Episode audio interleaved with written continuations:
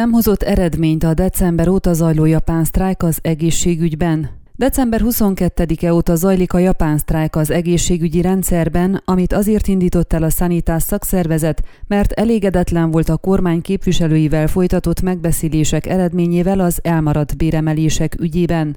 Az elmúlt héten volt egy megbeszélés, amelyen a kormány és a szakszervezetek képviselői vettek részt, és másnap az egészségügyi miniszter azt nyilatkozta, meg kell találni a megoldást arra, hogy minden egészségügyi dolgozó megkapja a béremelés idénre előirányzott részét, ne csak a dolgozók egy része, tájékoztatott a fejleményekről Nyulas Emma, a Szanitás szakszervezet Hargita megyei vezetője. Ez nem is jelentene gondot, utalt a tárcavezető nyilatkozatára, ha a törvényt alkalmaznák, nem is állna fenn ez a probléma. Mi is várjuk, hogy milyen döntések születnek még ebben az ügyben, addig pedig folytatódik a fehér karszalagok viselése, mondta a japán sztrájk folytatásával kapcsolatban. Azonban a tiltakozás folytatása ellenére nem hiszi, hogy egyhamar rendeződik az elmaradt béremelésekkel kapcsolatos probléma. A decemberi megbeszéléseken a kormány képviselői 120 napos haladékot ajánlottak, amely alatt beütemeznék az egészségügyben dolgozók béreit érintő elmaradt intézkedéseket, ezért az érdekvédelmi tömörülés megyei vezetője úgy véli, hogy a szóbeli ígéretek ellenére a határidő vége előtt nem fog megoldás születni követeléseikre. Erről viszont minél előbb dönteniük kellene, mert nem mindegy, hogy meddig húzzák, halogatják ezt. Ha az utolsó pillanatban lesz ez is eldöntve,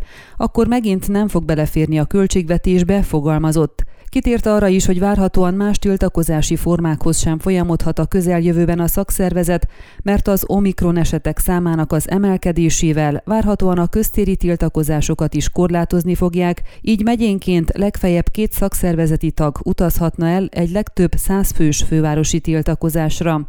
A szakszervezet már múlt év óta azt kéri, hogy a szaktárca minden egészségügyben dolgozónak emelje meg a bérét, ne csak egyes alkalmazotti kategóriák esetében. A béremelést egy korábbi 2017-es törvény írja elő, amelynek a szakaszos végrehajtásáról döntöttek, ám a béremelés múlt évre eső része elmaradt, így januártól az utolsó két negyedrészes emelést kellett volna bevezesse a szaktárca.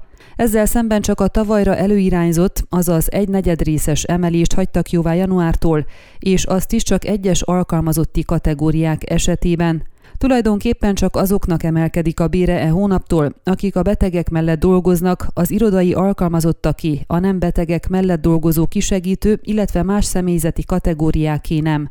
Nagyon sajnálja az említett alkalmazottakat, mert amúgy is ezeknek a személyzeti kategóriáknak a legalacsonyabb a bére. Olyanok is vannak köztük, akik minimálbért kapnak. Az infláció miatt az árak is megnőttek, bizony nem sokat lehet manapság vásárolni egy ilyen fizetésből, mondta Nyulas Emma.